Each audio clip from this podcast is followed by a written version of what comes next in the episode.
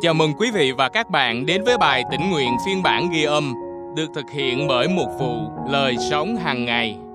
Bài suy gẫm hôm nay của chúng ta có tựa đề Vì người khác dựa trên phân đoạn kinh thánh nền tảng được chép trong Roma chương 14 từ câu 13 đến câu 21. Vậy, chúng ta đừng xét đoán nhau nữa, nhưng tốt hơn cả là quyết định không đặt hòn đá làm vấp chân hoặc gây cản trở cho anh em mình. Trong Đức Chúa Giêsu, tôi biết và tin quyết rằng chẳng có vật gì tự nó là ô uế, nhưng nó là ô uế đối với ai xem nó là ô uế. Nếu vì một thức ăn mà bạn làm tổn thương anh em mình, thì bạn đã không cư xử theo tình yêu thương rồi. Đừng vì một thức ăn làm hư mất người mà Đấng Christ đã chết thay. Vậy đừng để việc tốt của anh em bị dèm chê vì vương quốc Đức Chúa Trời không phải là chuyện ăn uống, nhưng là sự công chính, bình an, vui mừng trong Đức Thánh Linh. Người nào phục vụ Đấng Christ theo cách ấy thì đẹp lòng Đức Chúa Trời và được loài người tôn trọng. Vậy, chúng ta hãy theo đuổi những gì đem lại sự hòa thuận và xây dựng lẫn nhau. Đừng vì một thức ăn mà hủy hoại công việc của Đức Chúa Trời.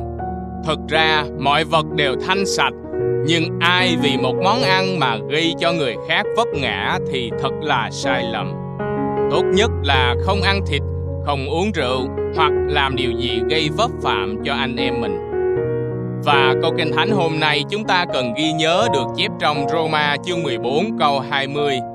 Thật ra mọi vật đều thanh sạch, nhưng ai vì một món ăn mà gây cho người khác vấp ngã thì thật là sai lầm. Trong thời gian đại dịch Covid-19, nhiều người Singapore đã ở nhà để tránh bị lây nhiễm. Nhưng tôi vẫn tiếp tục đi bởi vì nghĩ rằng việc đó an toàn.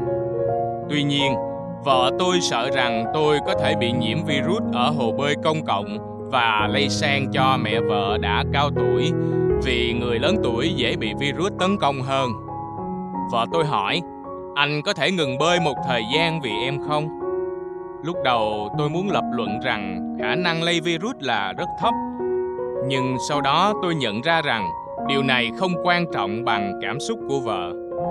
Sao tôi lại khăng khăng đi bơi khi điều đó khiến vợ tôi lo lắng một cách không cần thiết? Trong Roma chương 14, Paulo đề cập đến những vấn đề như liệu người tin Chúa có nên ăn một số loại thức ăn hoặc giữ một số ngày lễ không? Ông lo ngại rằng một số người đang áp đặt quan điểm của mình lên người khác. Phaolô nhắc nhở hội thánh Roma và chúng ta rằng mỗi người trong chúng ta có thể nhìn nhận vấn đề cách khác nhau. Chúng ta cũng có xuất thân khác nhau. Điều này dẫn đến sự khác biệt trong thái độ và hành động. Ông viết, chúng ta đừng xét đoán nhau nữa, nhưng tốt hơn cả là quyết định không đặt hòn đá làm vấp chân hoặc gây cản trở cho anh em mình ân điển của Chúa khiến chúng ta được tự do và chúng ta có thể bày tỏ tình yêu của Ngài với các tín hữu khác. Với sự tự do đó, chúng ta có thể đặt nhu cầu tâm linh của người khác lên trên niềm tin của bản thân về các luật lệ và truyền thống không mâu thuẫn với những chân lý quan trọng của phúc âm. Là người tin Chúa, bạn đang tuân giữ một số luật lệ và truyền thống nào? Điều đó có thể ảnh hưởng thế nào đến những tín hữu có quan điểm khác biệt? Chúng ta cùng nhau cầu nguyện. Lạy chúa giêsu xin ban cho con ân điển để nhượng bộ những điều không mâu thuẫn với chân lý phúc âm và ban cho con tình yêu thương để đặt cảm xúc của người khác lên trên cảm xúc của bản thân. Amen.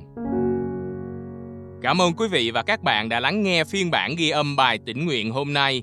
Chương trình được thực hiện bởi một vụ lời sống hàng ngày.